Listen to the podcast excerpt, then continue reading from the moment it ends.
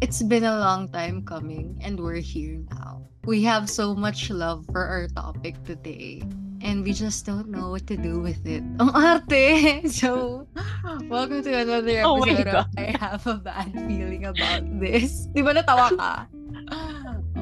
This is the complete episode. So, para sa kapwa namin girls dyan who just want to feel sad, this is for you. So, Kat, as always, with the honors of starting our very funny but sad episode. Okay. Fine, pero eto warning na agad. Ano? May spoilers to. Oo nga, hindi diba? To spoiler-free. Let's be real, hindi siya spoiler-free. So, konting ano lang ulit. Konting intro sa Fleabag. So, ang Fleabag, about siya, this, ano, parang British woman. Unnamed narrator, oo. She doesn't have her life together, no? Kalat siya. And, yun yung gusto ko sa kanya. Kasi, ano bang age na mga 30s, gano'n, no? All 30s, early 30s, mid-30s. Si Fleabag. Mahirap actually, so, describe yung kwenta ng Fleabag. Come to think of it. Di ba? Wala akong naisip nung kanina. Okay, so it's about this woman. Pero ano bang ginagawa niya? Ano siya? Ano bang conflict sa life niya? Yung kwento, yung first season, yung kwento niya is meron siyang cafe na nalulugi. Tapos parang nagte-take out siya ng loan para ma-rescue yung cafe niya. Tapos parang meron siyang internal conflict. Kasi naaalala niya yung best friend niya na namatay na. Tapos we learn later on, again, hindi to spoiler free, we learn later on na siya yung dahilan bakit namatay yung friend niya. So parang everything that's going on in her life is just generally a mess. Tapos binibreak niya yung... Actually, Fleabag yet, isa ang Fleabag, arguably, siguro Fleabag at Deadpool. Yung mga famous characters who break the fourth wall. Tapos yun, si Phoebe Waller-Bridge yung gumawa. And bida. Ayan. Ayan. Yun. Ang alam ko, nagsimula yata siya as a play. Nagsimula siya as a play. Si Phoebe Waller-Bridge din yung nag-act doon. So, yun. Ang saya. Saan tayo mag-start with Fleabag? Ay, alam ko na ko saan. How do you feel? Go. Kasi ako, I have a strong opinion about this. How do you feel about, yung, di ba 2 seasons lang siya? Tapos parang ang dami nagsasabi na they want season 3, ganyan-ganyan.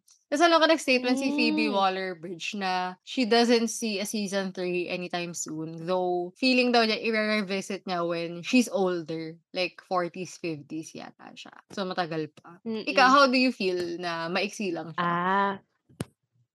Well, for me, okay naman.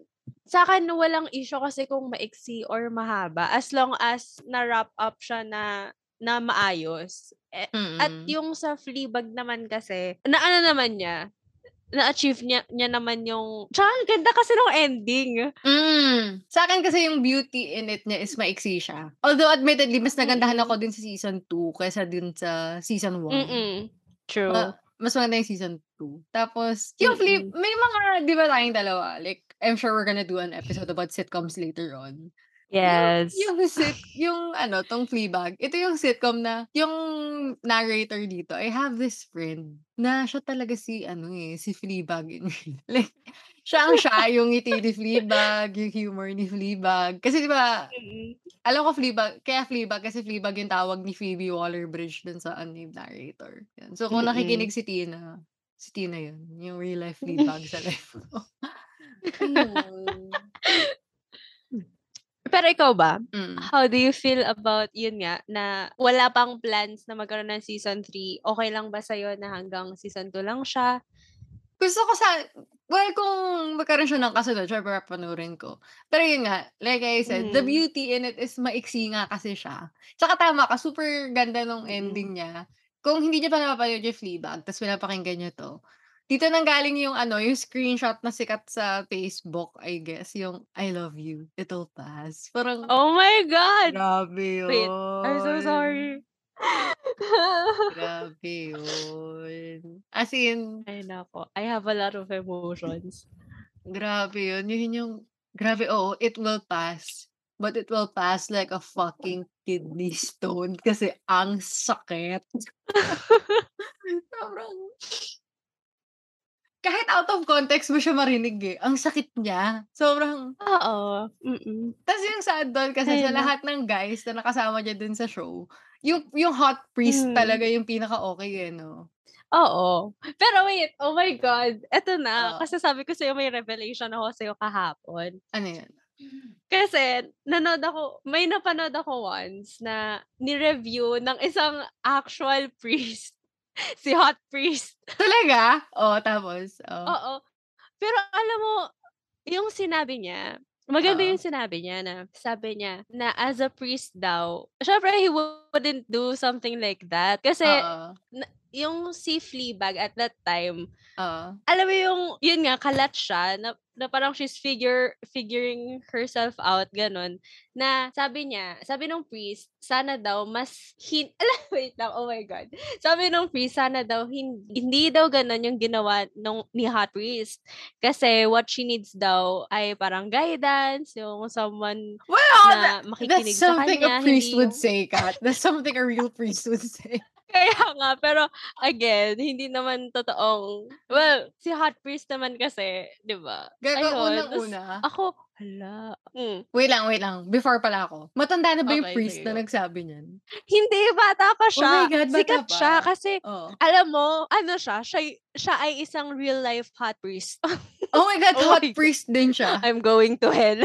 Oo, hindi, pero totoo, sikat nga siya. Tapos, yun, nagre-review siya sa YouTube ng, ng stuff. Pwede ba gawin ng mga priest yun? Pwede naman siguro. Basta cool priest siya. Hindi siya nagmumura, pero cool siya. Hoy, feeling ko naman hindi nagmumura yung mga actual priest. Kaya feeling ko baka yun yung sinabi niya about the hot priest. Like, feeling ko hindi talaga nagmumura ang mga priest in my head. Ewan ko lang din. Si hot priest kasi, hot siya, oo. Pero at the same time, yung part na nag-away sila before they had sex, yung part na yon yung nagsigawan sila, alam mo nung moment na yun, oh my God, naalala ko bigla, si Moriarty siya. As in like, ko, oh my God, kahit siya si Hot Priest, pag galit siya, si Moriarty siya. Mga balik siya doon. Oo, totoo. Siya nag-work. Kasi ano pa rin siya? Ano? May chemistry sila ni Phoebe Waller-Bridge. Ano yun? Sorry, na-cut off kita. Go. Wala. Hindi yun nga. May chemistry sila ni Phoebe Waller-Bridge. Like, akala ko nga in real life magjowa sila eh. Oh my God. Ano yun? Like, pinanood ng hot priest na yan yung buong Fleabag. Ganon. Or, hindi. Pinanood niya lang yung specific clip. Yung para nagkaroon, yung doon sa confession. Sa confession scene. Bakit naman yun yung pinapanood doon sa priest, real life priest? Syempre yun yung pinaka-controversial sa lahat ng siguro scene sa Fleabag. Kaya yun yung pinanood. Yung scene ayun, ano siya? Ang dalawa yung specific scenes na, di ba sabi ko nga sa'yo, hindi ako masyado naiyak nung nanonood ako Fleabag kasi kumakain ako. Pero yung pinaka-nasad talaga ako. Naluluha-luha ako. Yan, yung sa confessional. Yung sinasabi niya na, I just wish someone would tell me what to do. Kasi parang, yes. Yung scene na yun, sobrang, siya, hindi ko ma-explain, parang, na-verbalize niya yung feelings ko about adulthood. Na I just wish someone would tell me what to do with my life. Tapos, yung sa naman, yung isa pa, yung kausap ka niya, yung best friend niya, yung namatay yung mom niya. Yun yung intro natin kanina, yung, I just have so much love for her and I don't know what to do with it now. Ang underrated yung line na yun. Sobrang, parang mas nakakaiyak nga yung part na yun kesa dun sa yung It'll Pass. Kahit nakakaiyak din yung It'll Pass na line. So, pero, wait. Yung sa Hot Priest, yung sinabing Hot Priest, yung real life Hot Priest. Alam mo kasi, ang medyo complicated yung feelings ko kasi about kay Hot Priest. Kasi, bakit? Well, alam natin from the start na he's not an appropriate priest. Na parang hindi yung calling niya talaga. Kahit parang sinasabi niya na, kailangan ko to, naging maayos ang buhay niya dun dahil sa pagpapari niya. Pero, if you think about it, hindi naman siya para sa pagpapari talaga. Oh my God, ba't mo nasabi? Baka yun, kasi baka nga, ano lang yun, na ano lang siya, moment, ano yun, ano tawag dun pag nagkamali lang siya, nagkaroon lang siya ng lapse in judgment. Wow, oo. Lapse in judgment.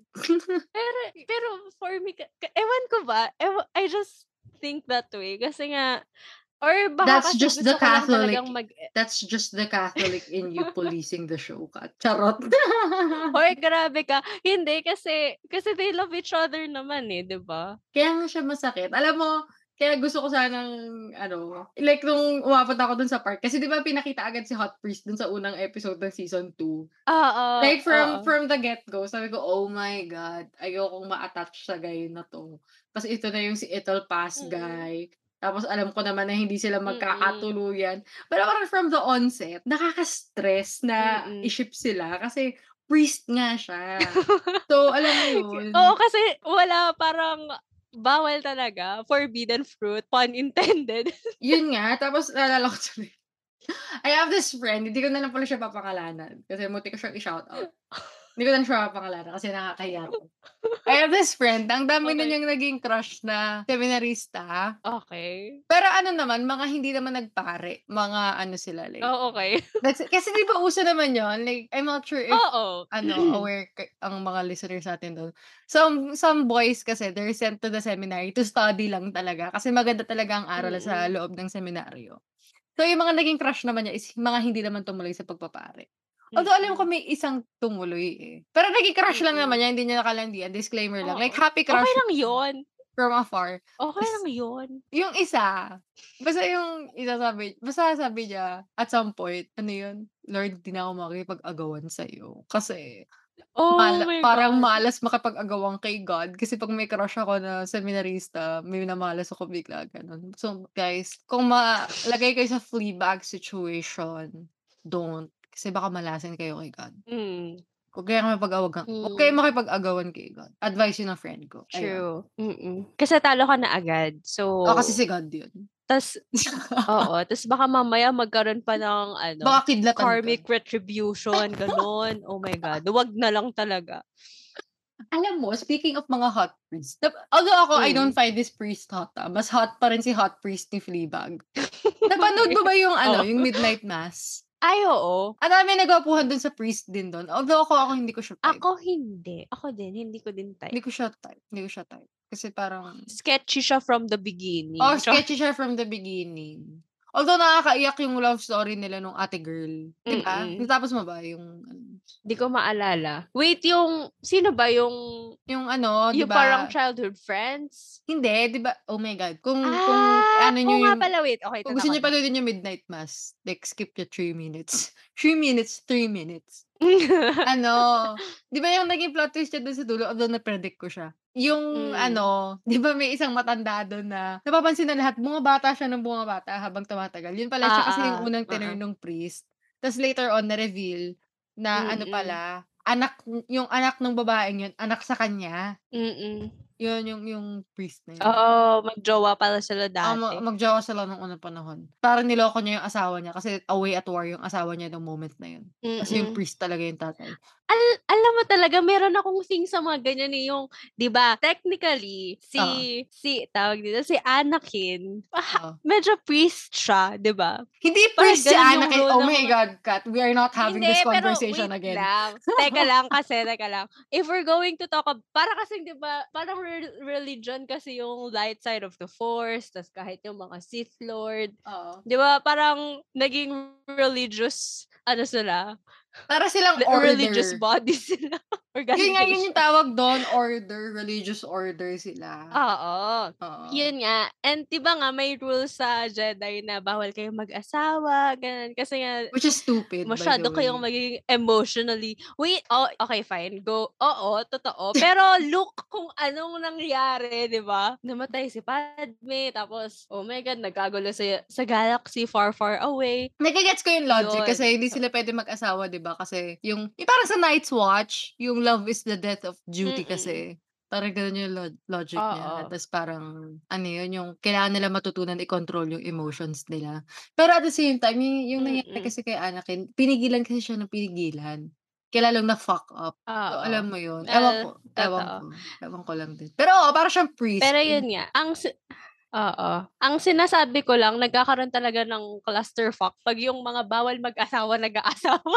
Yun nga yung sinasabi ko. Kaya parang hindi ako naniniwala sa ganyan. Yung parang, nagigets ko yung point ko ba't hindi sila pwede mag-asawa kasi yung emotions and shit. Pero lalo nagkakagulo eh. Pag hindi sila pwede mag-asawa kasi pinipigilan mo yung karapatan nila bilang tao. Okay. Yung natural human emotion nila. Naging human rights, na to, char. Totoo yun, Kat. Sinisecure ng batas ang karapatan mong magmahal, magkaroon ng opinion, mag-isip, magkaroon ng relihiyon. Basta. Guys, Katoliko kami, ha?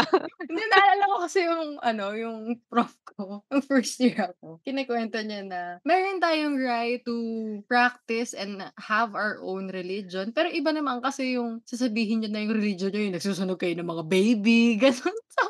Mas nakakatawa nung siya yung nagsabi. Mas nakakatawa nung siya yung nagsabi. Hindi, mas nakakatawa nung siya yung nagsabi kasi matanda na siya. Oo. Anyway, going back. Ayun. Yun nga, like, si Hot Priest. Like, it was doomed from the very beginning and that's why it was so painful. Oo. Pero, alam mo, naging favorite parts ko sa Fleabag, yung first episode ng season 2. Kasi nga, di ba? Hindi. Oo, sobrang grabe, sobrang intense. Tapos, tawang-tawa ako doon. Kasi, di ba, tinanong siya nung kapatid niya, ni Claire, kung kamusta na daw yung coffee shop niya. Sabi niya, oh, it's fine. Tapos sabi niya, it's actually doing fine. Oh. Pero walang naniniwala sa kanya. Tawang-tawa ako doon. Tapos, ang natawa din ako, yung sinabi niya na parang, I haven't said anything. Tama ba? I haven't said anything for parang 30 minutes yata. Tapos bigla siya tinanong ng priest. Oo. Kinausap siya bigla. Tapos, oh my God. Kinilig ako. Kahit, alam ko din na doom from the start yung magiging relationship nila. Alam mo pero yung nag-seal sa akin nung utter pain. Tama ka. Wait, mamaya ko na pala sasabihin. Sige, go on. Mamaya. Ano ba yan? Mamaya. Mag-connected siya sa sasabihin mo. Go. So yun. Okay. So, yun. Parang, ayun nga, nakakatuwa siya kasi lahat kasi nung na-date ni Fleabag before, mga assholes, tapos, alam mo, pero kahit si Fleabag naman din mismo, asshole din siya minsan sa mga dinadate niya. Ano yung pangalan na lagi niya binibreak? Ano? Ano pangalan ng lagi niya binibreak? Yung bumabalik para linisin yung apartment ba? Hindi ko maalala. Basta tawang-tawa ako dun sa guy na yun. Pero the last time na nag-break sila, hindi na nilinis yung So, dun niya nalaman na, wala na talaga to. Hindi na siya babalik. Alam mo, kawawa siya. Pero at the same time, nakakatawa. Yung nag-seal ng deal sa akin na they're doomed. And I'm so upset na I'm invested. Yung dahil na-mention mo yung kinausap siya bigla ni Hot Priest, yung binrake niya yung fourth wall. Yung part na, yung sinabi niya yung his neck, yung gumanon siya. Tapos parang sabi ni Hot Priest, whose neck? Oo. Yung first time na na-break ni Hot Priest, yung realize ni Hot Priest, who are you talking to? Yung part na yun, parang, hala! Oo. Yun yung part. Kaya nga, kasi siya lang yung nakaka-notice nung alam mo, feeling ko kasi para lang, kung sa normal scenario, yung parang nag-space out si Fleabag.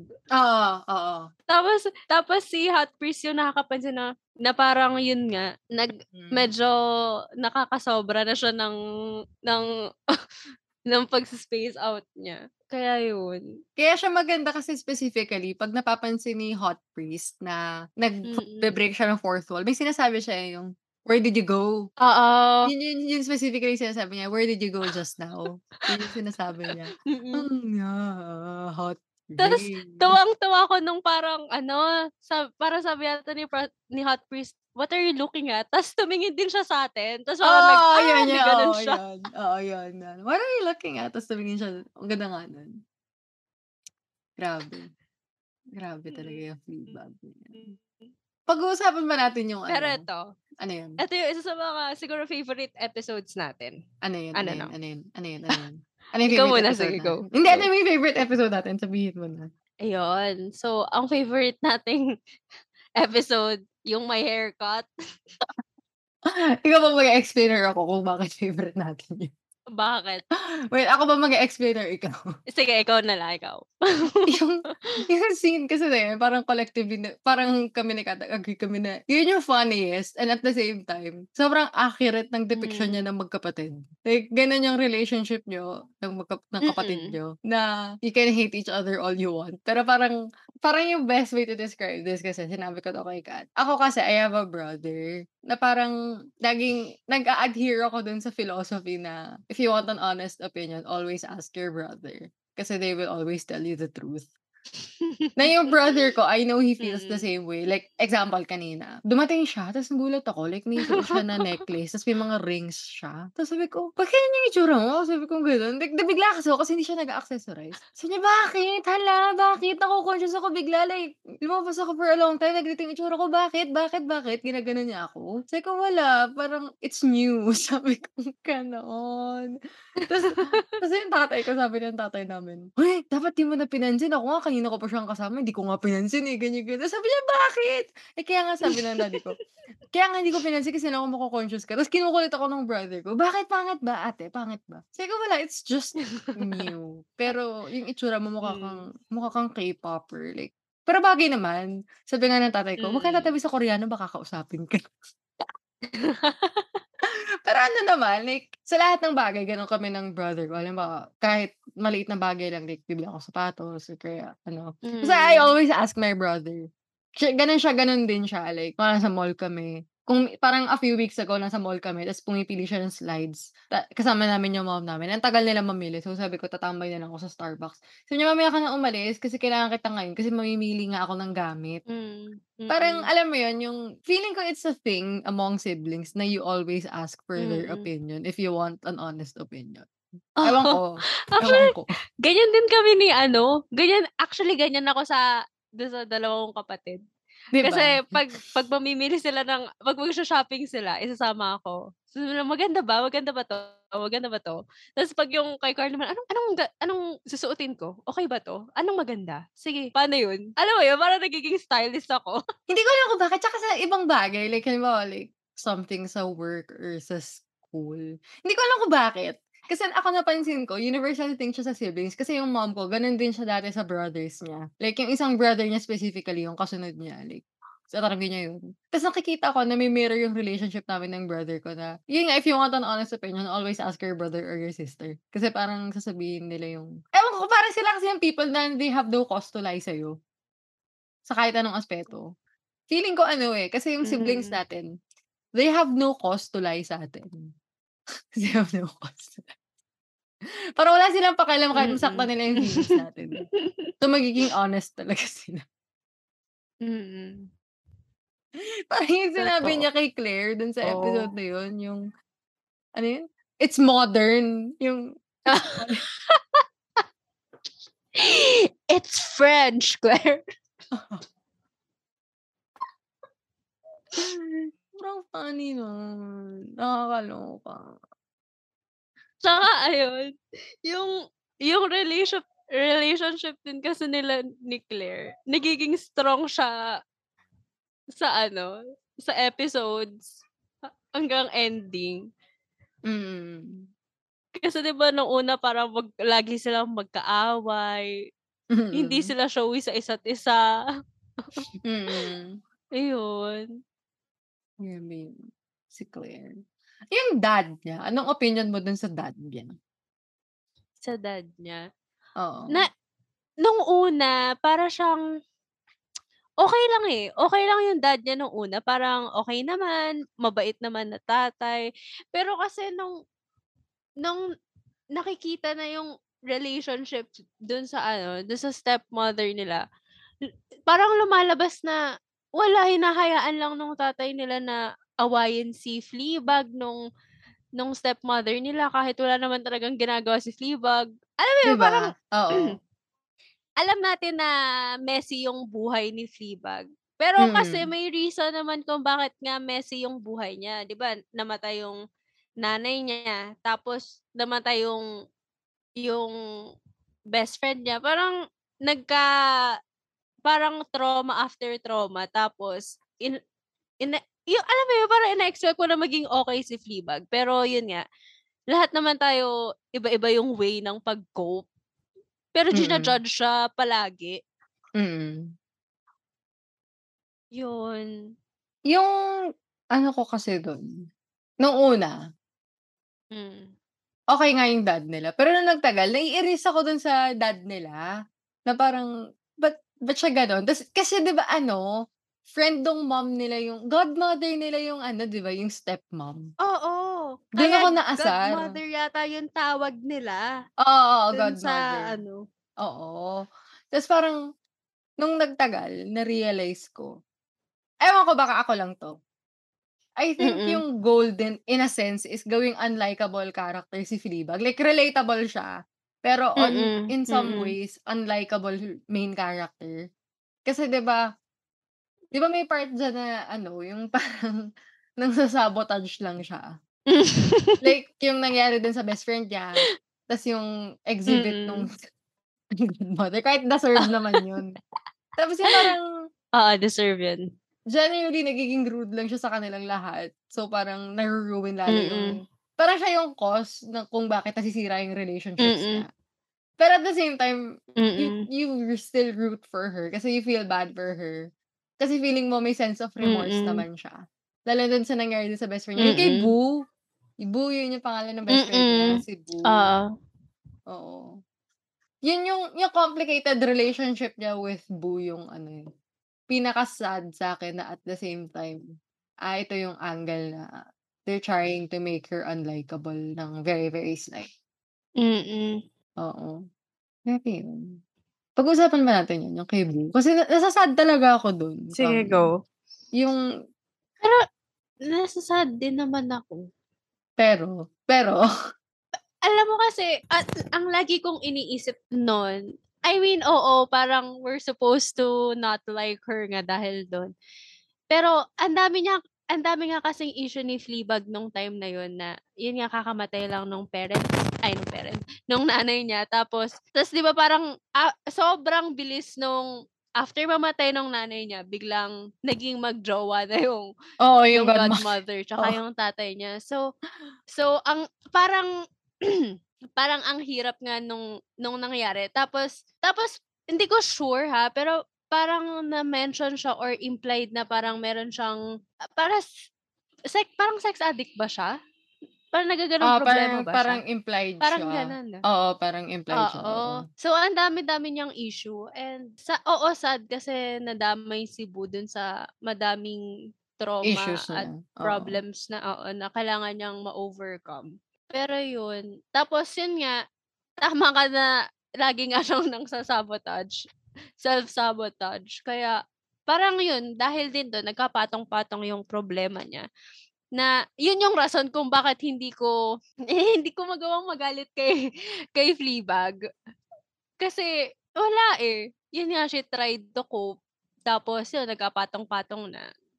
Wala na. Ako naman yung ano, kaya I can't hate her. Kasi, di ba parang yung narrative niya is, parang sinusuppress niya yung memory ni Boo. Parang napag-uusapan lang niya si Boo pag napag-uusapan yung hamsters, di ba? Tapos, kaya din sobrang sad sa akin nung I have so much love for her and I just don't know what to do with it now. Kasi di ba sinabi niya yun kay Boo ba niya sinabi yun o sa tatay niya? Kay Boo, di ba? Parang kay Boo nga yan. Kaya ako nasad, especially dun sa part na yun. Kasi di ba naalala, parang flashback siya eh. So parang nung moment na sinabi niya kay Boo yun, she was talking about her mom. Pero habang pinapanood natin siya as viewers, parang the same can be said na about her relationship kay Boo. Na mahal niya si Boo, but what can she do about her love? Eh, parang wala na rin siya. Parang ganun. But parang alam mo, ang sad-sad ng concept na yun. Tapos maaalala mo kung paano namatay si Boo, tapos matatawa ka. Pero at the same time, ang lungkot pa rin. Oo. Ang sad nun. Yung part na yun. Nasasad nga ako pag naaalala ko. Pero, eto din. Oo. Alam mo, tsaka kasi ang sa akin, mas nagagalit ako dun sa lalaki. Ako din. Yung sa jowa ni Boo. Oo, yung sa jowa ni Boo. Kasi, well, oo, parehas nilang kasalanan yun. Pero, parang naghuhugas kamay din kasi yung lalaki. Kung naaalala ko ng tama yung season 1. Oo, oo. Naiin din yung take ko dun. Parang, diba? Ang gago. Gago din yung guy. Nakakaloka yan. Fleabag. Alam mo ba, pag napanood mo na yung Fleabag, like, iba na yung paningin mo kay Murray sa Stranger Things. Kasi ba siya yung asawa ni... siya yung asawa ni Claire. Oo. So, ang jackass niya. Nakakansad. Alam mo, akala ko nung una, siya yung mas maayos na ano. Kasi diba nga parang from the beginning, pinapakita na hindi maganda yung relationship nilang magkapatid. Tapos etong asawa ng kapatid niya, parang, alam mo yung mas open, mas nagko-communicate ng maayos, yung nagjo-joke-joke din, na nakakabatuhan ng ano ni Fleabag. Pero hindi pala, gago pala siya. Yung way talaga niya magsalita dito sa Fleabag, sabi ko, tanga na itong si Murray dito, nakakairita siya. Alam mo yung naging giveaway nga niya sa akin, hindi yung itsura niya eh. Sabi ko, si Murray yata to, yung, actually yung way niya manalita. Sabi ko, ito yata yun. Tapos tinitigan ko, ay, oo nga siya nga yun.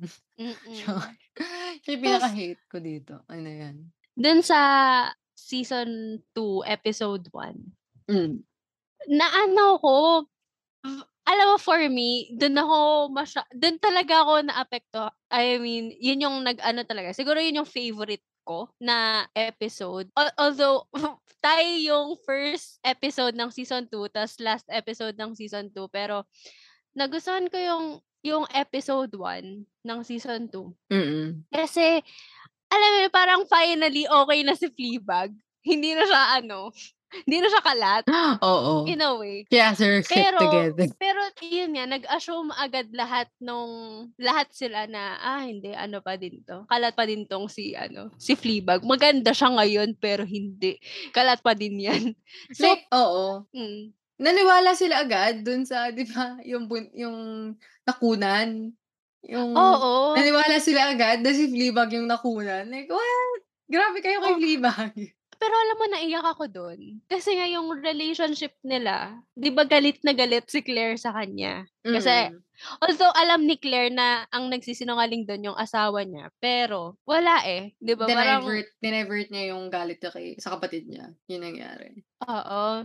Pero nung huli kasi, nung nangyayari yun, parang si Fleabag yung nag-rescue sa kanya. Tapos, si Fleabag yung sumuntok doon sa asawa niya after sabihin ng asawa niya na yung sobrang insensitive na comment about na, alam mo yun, parang, sinong magsasabi ng ganun? Yung monologue. Oo. Yung monologue ng asawa niya about kasi akala nga niya, diba? Alam mo, tanga-tanga din niya. Wala siyang proof yun na wala siyang kwentang asawa kasi hindi niya na-realize na yung asawa pala niya yun. Yung, like, ganun ka ba yung kawalang idea sa needs ng partner mo, hindi mo nahalata na nakunan siya. Like, the fuck? Diba? Tapos, tapos ngayon, nasuntok si Fleabag. So, yung di ba yun yung umpisa ng episode, yung puro dugo? Oo. Yung waitress. Oo. Ano yung sabi ni Fleabag, na this is not, sinabi niya ba yun na parang this is not a love story, ganun? Oo. Yun, dun sa episode na yan. This is not a love story. Parang, siguro siya, aaminin ko, kaya ko lang gusto, feeling ko naman parang lahat ng fan nito lang yung gusto, like you just want to see season 3 kasi para sa kanila ni Hot Priest, like kung anong nangyari kay Hot Priest at saan, like umalis ba si Hot Priest sa pagpapare? Sana umalis siya kasi ang art na ni Hot Priest hindi naman siya meant to be para sa pagpapare niya, huwag kang siyang panggap. Diba, you finally admit na hindi nga siya para sa pagpapare. Feeling ko kasi, diba parang yun nga, may sinabi siya na something about yung religion saved him. Pero alam mo, I have several issues with that. Kasi you can serve religion naman in ways na hindi ka priest. Kasi pag priest ka, you have to take the vow nga naman. Tapos, Tapos, parang nade-desecrate lang yon. So, tama ka, oo. Hindi siya meant to be sa pagpapare. Oh, so, diba? Kaya nag-ano na lang siya, yung nagsiserve-serve sa church minsan. Ganun. Like, active person sa church. Mm-mm. Tsaka, one of the reasons din kung bakit from the beginning, hindi na siya para sa pagpapare talaga. Kasi, umpisa pa lang naman, may doubt na siya. Di ba yung facts dun, parang, yun nga, nire-represent yung ano ba? Parang, nire-represent yung doubts niya na para sa akin ba to? Na parang laging may humahabol sa kanya na biglang may magpa-pop na na fox. Ay, pero alam mo, speaking of yung representations and shit, may yung pag, di ba yung nakikita nga niya yung pag-break ni Fleabag ng fourth wall? I've watched rather several video essays about it. Dalawa yung popular interpretation sa kanya. Mm-mm. Yung isa is, ganun siya ka-attuned kay Fleabag. Kaya masakit na hindi sila meant to be. Kasi, oh my God. Nakikita niya yung, sabi mo kanina, yung pag nagsispace out siya, yung pag nawawala siya. Mm-mm. Kaya nga yung sinasabi niya, where did you go just now? Who are you looking at? Mm-mm. Yung isa namang nabasa ko, which is feeling ko, ito siguro yung intention talaga. Kasi nga, priest siya. Parang nakikita niya yung mga ganon ni Fleabag kasi meron siyang higher sense of self kasi he has God. Parang ganon. So, mabilis niyang makita yung mga tick ng ganon ng mga tao. Oo. Yun yung, ano, parang feeling ko yun talagang intention dun. Pero, ayun nga, pero ultimately tama ka. Hindi siya para sa pagpapare. Huwag siyang ano. Hindi niya dapat pinaasa si Fleabag that way, char. Pero, yun nga, yung question ng season 3, feeling ko kasi, alam mo yung finally, dun sa last season, okay na she's not okay, pero she's getting there. Pero she doesn't need us anymore. Alam mo yun? Parang kung ano yung magiging... Tama ka. Kung ano yung magiging journey niya after, para sa kanya na lang ngayon. Kung magkabalikan sila ni Hot Priest, fine, go. Pero yun nga, hindi na natin kailangang malaman. Para sa kanya na lang ngayon. Ayun nga. Siguro kung itutuloy yan, dapat ano, hindi na niya kinakausap dapat yung audience. Kahit yun yung essence niya, parang it will show na okay na siya. Parang, paminsan-minsan na lang niya kakausapin. Ganun. Pero tama ka, like, it's good ending it there. Kasi, tsaka meron na siyang sense of acceptance na, ito ako, I'm a fucking mess. Oo. Parang I've come to terms with it. I can be held accountable for all the shit I've done. Ganun.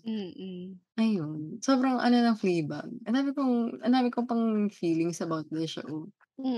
Pero ito, ano? Sino yung favorite character mo sa Fleabag? Sa Fleabag? Napaisip tuloy ako. Hindi ko sure kung si Hot Priest or si ano. Si Fleabag? Hindi. Gusto ko nga yung ex niya na ano, yung naglilinis. Hindi ko alam kung bakit sobrang funny sa akin yung guy na yun. Hindi ko alam kung...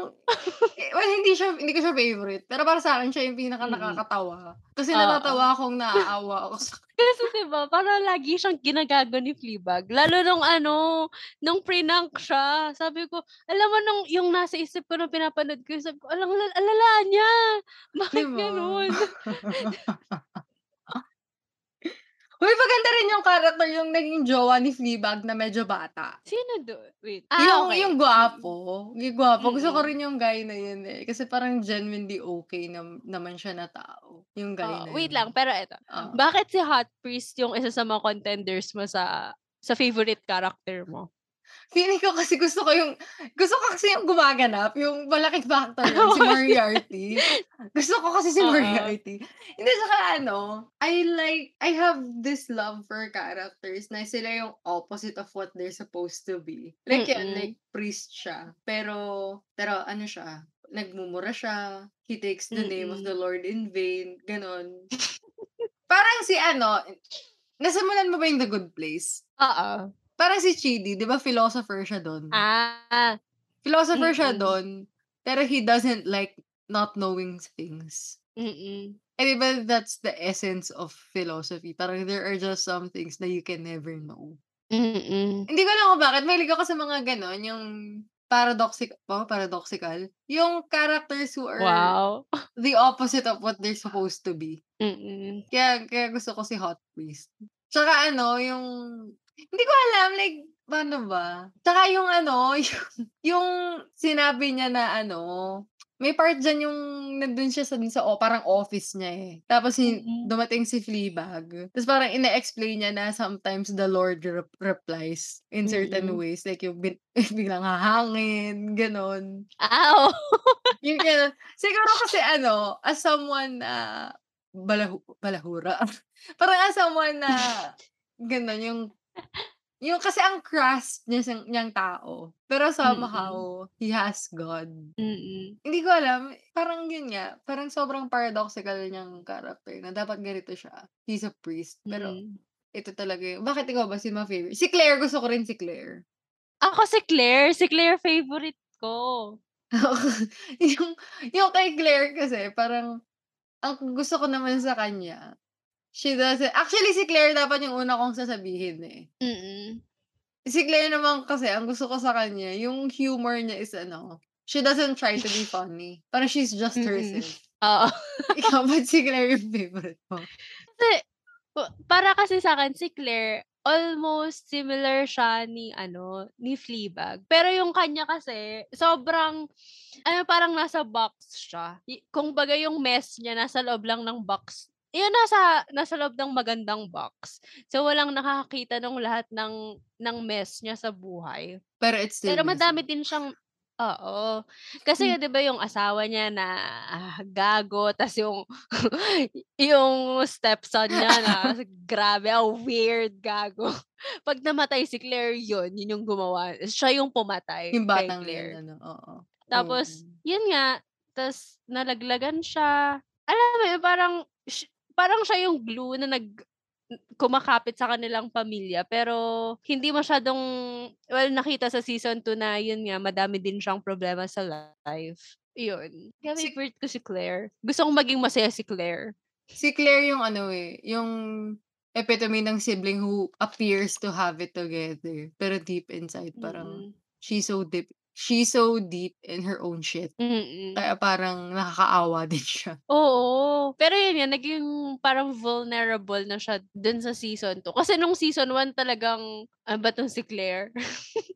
Oy, pero alam mo, never akong naanoy kay Claire. Kasi parang, hindi naman ako naanoy kay Claire. Pero parang, kasi nga si Fleabag, alam mo yun, parang si Fleabag, okay, happy-happy lang sa life. Tapos siya si Claire kasi yun nga, sobrang steady niya lang, sobrang stable, sobrang strict.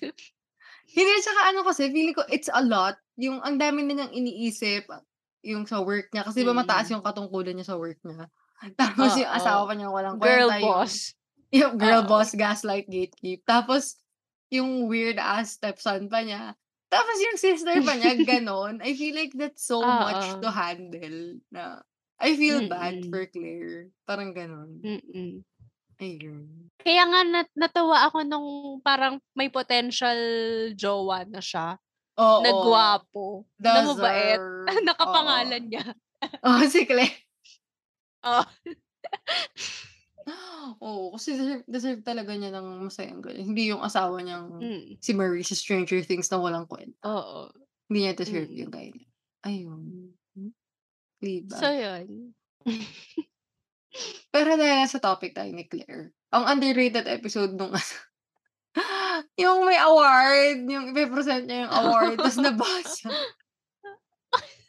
Yung sabi pa ni Claire, wag hawakan, wag paglaruan. Tapos nabasa yung moment na yun. Oo. Yung attempt niya, unang attempt pa lang, wala na agad. Diyos ko, nakaka-stress.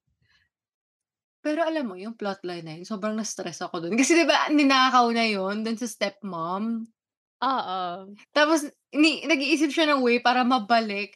Hindi ko alam kung bakit. Nasa-stress ako kasi diba pag nababalik, binabawi. Hindi ko alam kung bakit na-stress ako dun sa plotline na yun. Hindi ko siya ma-explain, pero na-stress ako. Grabe yun. Pero, naiyak ako nung nag-usap sila nung godmother niya na. Sabi niya, yung statue na daw yun, modeled after her mom. Ay, oh. Tapos, di ba parang nasabi, nasabi niya na parang of all the things na kukuhanin niya, yun yung ano, yun yung nakuha niya. Oo. Na nakal so go. Wala, parang naalala ko lang. Yung part na yun. At first, parang iisipin mo na, la, yun na naman yung character di Olivia Colman, ang gagago na naman siya.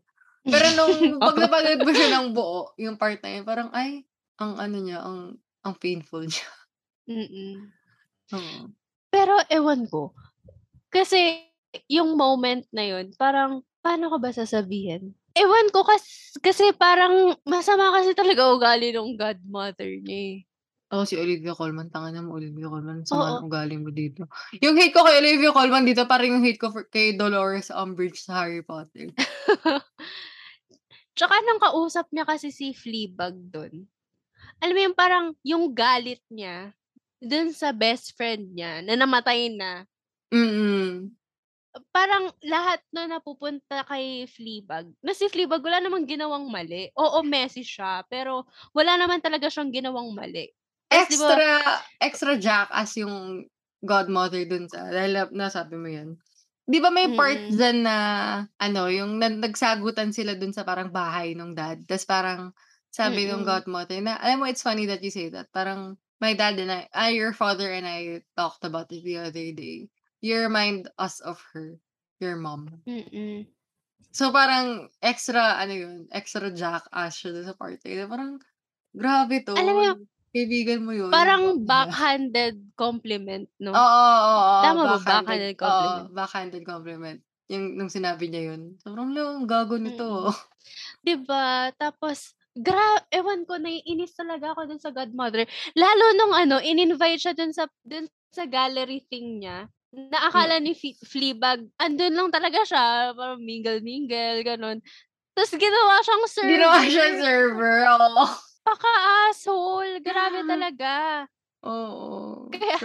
Kaya nung tinapon ni Fleabag yung, ano, yung champagne, serve. Pumalakpak ako doon.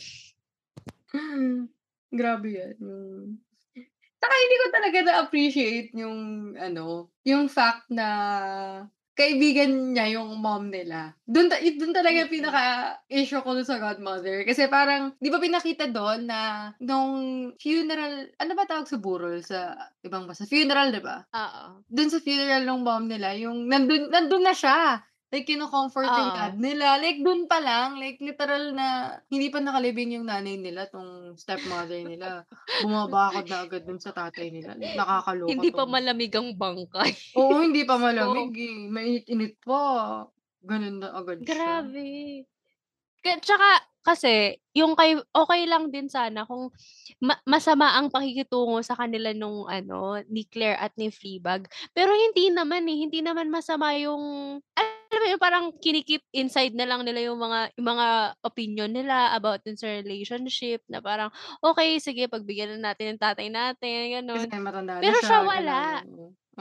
Oo, siya, mean lang talaga siya for no reason. Tapos, ang masama pa rin, okay lang sana kung parehas na masama ang pakikitungo niya kay Claire at kay Fleabag. Pero, iyan nga, si Fleabag lang talaga yung inaaway niya. Ang hindi ba natin na pag-uusapan na nakakatawa, yung portrait nilang dalawa.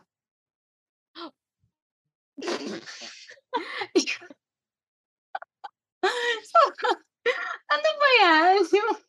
Alam mo ba, nung pinipaint sila, akala ko naman, ina-expect ko na, hindi ko alam kung bakit ito yung naisip ko, baka maging itsura niya is magkaharap sila. So, naka-side view yung itsura from view natin. Wala talaga nakatalikod si Fleabag. Tapos, ano na naman, ininsulta na naman siya. Backhanded compliment na naman. Kasi di ba parang sinabi na, oh, your neck is so thick. Parang ganon. Parang, sinong gustong makarinig ng ganong bagay? Saan? Ba't na ginawa yun? Ba't na pinaint yung magkapatid? Anong dahilan niya? Tsaka, alam mo, isa pa dun sa tawang-tawa ako. Oo. Yung dun nga sa, ano, sa gallery ng godmother niya. Yung may wall of penis. Oo. Tapos ano yung sabi, can you guess which one is your father? So, parang, tama na ito si godmother / Olivia Colman. Kakaloka siya. Gusto namang sa Fleabag, tinuro nga. Tapos yung itsura ng godmother. Natama. Tapos diba ano yan, kinuha ding model yung dati niyang jowa, yung naglilinis nga dun sa bahay niya. Oo. Kinuha ding... Grabe talaga. Sobrang, alam mo, tawang-tawa ko, pero, oh my God, yung joke. Alam mo, yung isa mang tawang-tawa ko na hindi pa natin napag-uusapan. Mm. Yung pumunta sila dun sa silent retreat, tapos dun sa katabi, sa tabi ng silent retreat, yung retreat naman ng mga tao dun, sumisigaw. Oo. Tapos na, nakita niya yung parang insurance broker ba yun? Yung, basta yung nireject siya, tapos naging friend niya yun. Di ba yun yung sa guy, bank? Oh, yung guy sa bank, tapos naging friend niya. Di ba naging friend niya yun? Mm-mm. Gusto ko rin pala yung guy na yun. Like, funny siya and gusto ko yung character development niya. Di ba? Tapos, alam mo nung time na, di ba iniwan ni Fleabag yung coffee shop doon? Doon sa guy. Tapos siya yung nagbantay. Maganda yun. Parang sabi ko, friends na nga talaga sila. Na parang they have this relationship. Kasi, di ba, parang yung coffee shop na lang yung meron siya. Tapos, iniwan niya dun sa guy. Alam mo, admittedly, nung pinanood ko yung episode na yan, medyo kinabahan ako kasi akala ko pagdating niya baka wala na yung coffee shop, baka sira-sira na, ganun. Pero hindi. I was happily surprised na, hindi, friends na pala talaga sila. Kasi, wala, minantain nung guy yung coffee shop. Oo. Saka parang kasi, para silang nasa low points nung buhay nila. Na, ay wala yun. Nag-usap lang sila. Tapos nakatulong sila sa isa't isa. Yun. Alam mo ba, gusto kong basahin yung script nito. Kasi di ba meron to yung The Fleabag Scripture. Ay, meron ba? Meron. I-search mo. Like, you can order. It's a fully booked. Wow, nag-plug pa. Sick. Kasi, may nakita nga ako online. Parang, pero sa abroad yata to. Nag-order daw siya noon. Tsaka yung libro ni Janet McCurdy. Tapos nag-reply yung customer service ng bookstore na, I hope you're okay. I hope you're okay. Dapat, mali yung sinabi nung bookstore. Bakit I hope you will be okay. Wow, true. Pero yun. Pero somehow, kahit ang lungkot-lungkot ng Fleabag, ang therapeutic niya for me, pag pinapanood mo siya. Kahit ang dami nagsasabi na pag pinapanood nila yung Fleabag, lalo silang nalulungkot. Ako naman, nalulungkot ako, oo. Pero at the same time, para siyang, hindi siya, Para siyang, at first, it's like eating junk food. Tapos afterwards, parang nagdi-detox ka. Oo. Lalo na dun sa mga part na, nare-realize na niya yung mga katangahan niya. Ako naman, nung pinanood ko siya. Hindi ako, nalungkot ako, oo, pero for me, siya parang hopeful, story. Yun nga. Kasi yun na parang, para siyang detox by the end. Parang, may there's hope for us all pala. Na kahit gano'n ka messy yung life mo. Na it's up to you din. It's up to you naman talaga. Yun, I just need to, talk to someone. As much as I wanted her and hot priest to end up together. Yun yung, yun yung kagandahan na kung ba't sila naghiwalay. Kasi, tinulungan siya ni hot priest. Pero that was it. Hot priest yun was niya, there to just help her. Hindi pwede maging sila. Kasi nga, kay God, nauna si God. Na first dib si God. Oo. Yes. Na, na-fulfill naman ni Hot Priest yung role niya as a guy. As a priest. Oo, pwede din. Oo. Pero, yun nga, at the same time, alam mo yung, yun nga, parang, it's Fleabag's journey na lang on her own. Na i-figure out kung ano talaga yung gusto niya sa life, kung paano siya magiging masaya, yung kung paano niya maaayos yung mga issues niya. Yun. Maganda din yung scene pala na nag-usap sila ng dad niya nung ikakasal na yung dad niya. Di ba nawala yung dad niya? Tapos na-stock kasi yung paa niya dun sa, attic ba yun? Sa attic. Oo, ang ganda dun ng isa na yun. Yun, parang hala. Parang, yung na-get ko dun sa scene na yun, parang, tinatanggap nung tatay na yun nga, may mga shortcomings siya na yung sa thing nung din sa godmother niya. Na parang aware siya sa mga ginagawa nun nga nung godmother niya. Yung sa dad. Tsaka, feeling mo, like, did he marry the godmother? Kasi genuinely mahal niya yung godmother or for like, it's a companionship thing. Feeling ko nga hindi din companionship, eh. Hindi niya mahal. Oh. Pero kasi nga, di ba yung tatay niya, parang medyo may pagka-pushover. Na-feeling ko, nadala lang talaga siya ng hangin. Dun sa godmother nila? Ganon? Oo, parang hinayaan niya na lang. Kasi ako, kasi di ba? I think about that a lot. Like, halimbawa ako, pag nag-asawa ako, tapos tumanda ako, tapos namatay siya. Feeling ko hindi ko kaya mag-asawa uli. Hindi ko alam kung bakit. Kaya kahit, pero siguro nga it's a companionship thing. Ewan ko lang din. Pero ang nakakatawa nga din dun. Kasi si Fleabag yung inutusan na ano, na humanap din sa tatay. Kahit parang siya yung mas against dun sa ikasal yung tatay nila, diba? Like siya yung naghanap. Wait. Nung nawala ba yung tatay, feeling mo it's his way of saying na ayoko talagang magpakasal kay godmother? Oo. Like, it was him having second thoughts. Parang ganun. Kaya yung the fact na tinulungan, di ba tinulungan siya ni Fleabag na maalis yung paa niya doon, tapos hinatid siya doon. Parang it was her, accepting na people move on and they want to be happy. So, parang let them be happy na lang. Parang ganun. Ewan ko, di ba? Pero yung kaya ewan ko, yun yung naging, yun yung iniisip ko dun sa ano dyan eh, yung, ba't pinakasalan ng dad nila yung godmother? Like, parang hindi naman niya mahal. Like, tama ka, parang nagpadala lang siya. Ganun. Wait lang. Kasi may naalala ko dun sa ano, naalala ko yung speech ni Hot Priest dun sa ano. Sa wedding mismo? Sa, oo. Eto, wait lang. Sinerch ko para ano ko. Love is awful. It's awful. It's painful. It's frightening. It makes you doubt yourself, judge yourself, distance yourself from the other people in your life. It makes you selfish. It makes you creepy. Makes you obsessed with your hair. Makes you cruel. Makes you say and do things you never thought you would do. It's all in any way of us want. And it's hell when we get there. So no wonder it's something we don't want to do on our own. I was taught if we're born with love, then life is about choosing the right place to put it. People talk about that a lot. Feeling right, when it feels right, it's easy. But I'm not sure that's true. It takes strength to know what's right. And love isn't something that weak people do. Being a romantic takes a hell a lot of hope. I think what they mean is when you find somebody that you love, it feels like hope.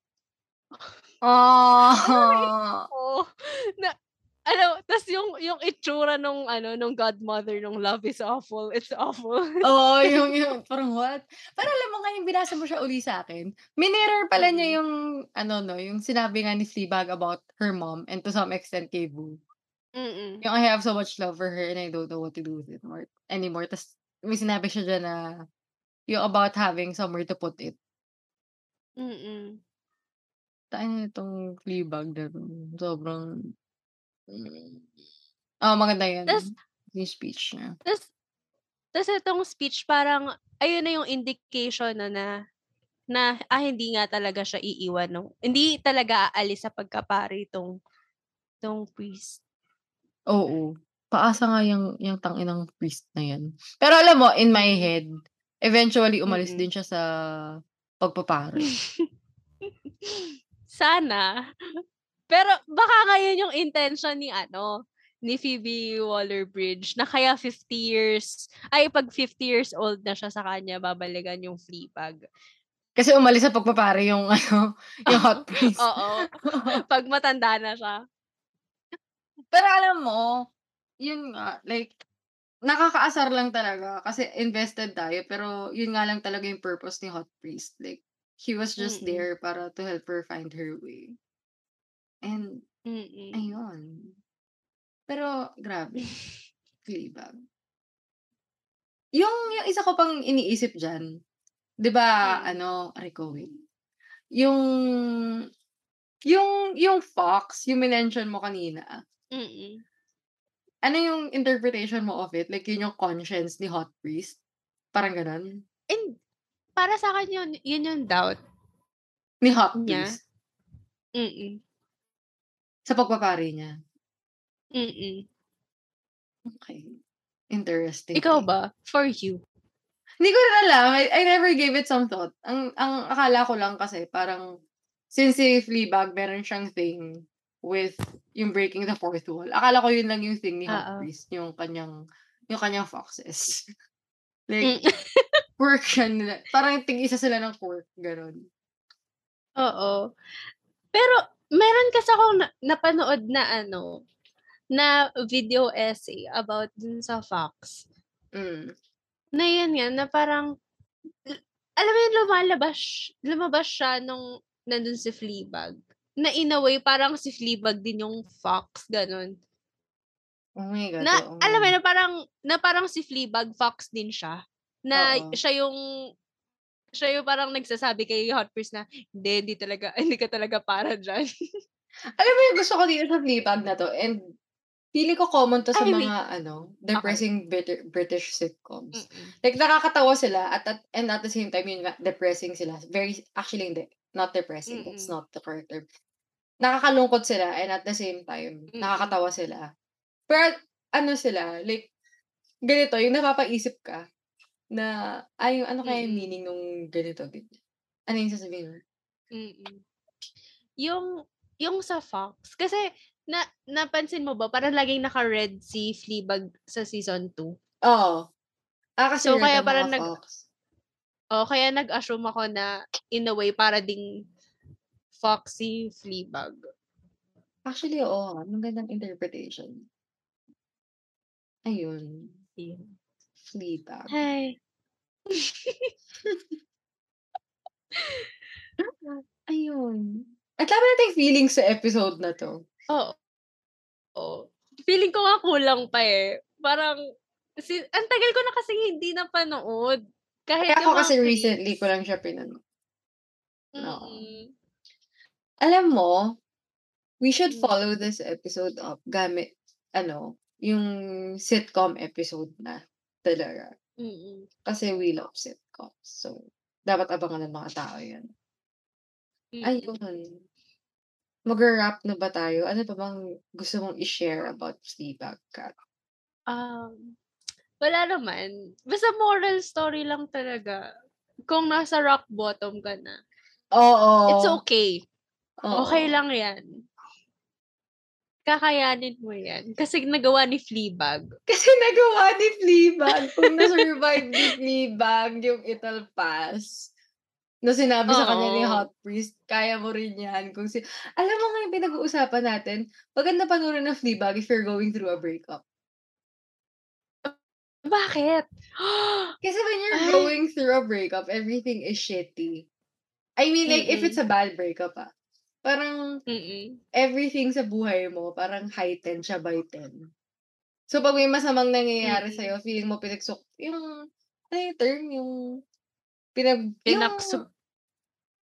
sukloban ng langit at lupa. Oh, yun, yung feeling. Oh, yun. As in, like, if it's a bad breakup, yung the smallest things na upsetting, sobrang upsetting niya kahit gano'n siya kababaw. Mm-mm. Tapos lalo na pag, if minamalas ka, like if you're going through a bad breakup, tapos sunod-sunod yung consecutive yung bad shit na nangyayari sa'yo. Like, ito yung panoodin mo. Like, by the end, I swear, you will feel better. Mm-mm. And ang sarap niyang panoodin habang kumakain. Kaya it's one of those breakup shows. Okay, pinagdadaanan ka ito tsaka WandaVision. Yung top 2 na i-recommend ko na grabe, pag pinagdadaanan ka yun, panoodin mo. Ayun. Oh my God, is this the end of the Fleabag episode? Oo, unfortunately. Ay, wait, before tayo mag-end, may gusto lang akong sabihin. Oh, go. Nung natapos ko itong Fleabag, chat ko si Kat. Tapos ito yung, kung follower kayo namin sa Instagram, like, Stinori ko to. Grabe yun! Sinabi ko na, uy, Kat, grabe, tinapos ko yung Fleabag. The rumors are right. Yung it'll pass line na yun. Ang sakit talaga niya. It'll pass like a kidney stone. Tapos yung sagot ni Kat sa akin, grabe, ang sakit, no? They were like two ships passing through the night lang. Ang sakit. Oh, yeah? Ang sakit. Nakakaiyak. Ang sakit. So, kahit hopeful yung ending ng Fleabag, and technically, hope, yung, oh, dapat yun talaga yung maging take niya doon. Hopeful siya. Masakit pa rin siya. Masakit pa rin siya. Pero, magiging okay si Fleabag. Oo. And magiging okay din tayong lahat. So, I guess, yes, in their words, it'll pass. Yeah. Oh my God. Diba? So, yun. That was the Fleabag episode. Follow us everywhere. It's I have a bad feeling about this. On Instagram, on Facebook. And yun, ito na yung part na kung video to, nakatingin kami dun sa camera. And nakasmirk kami. And we're gone.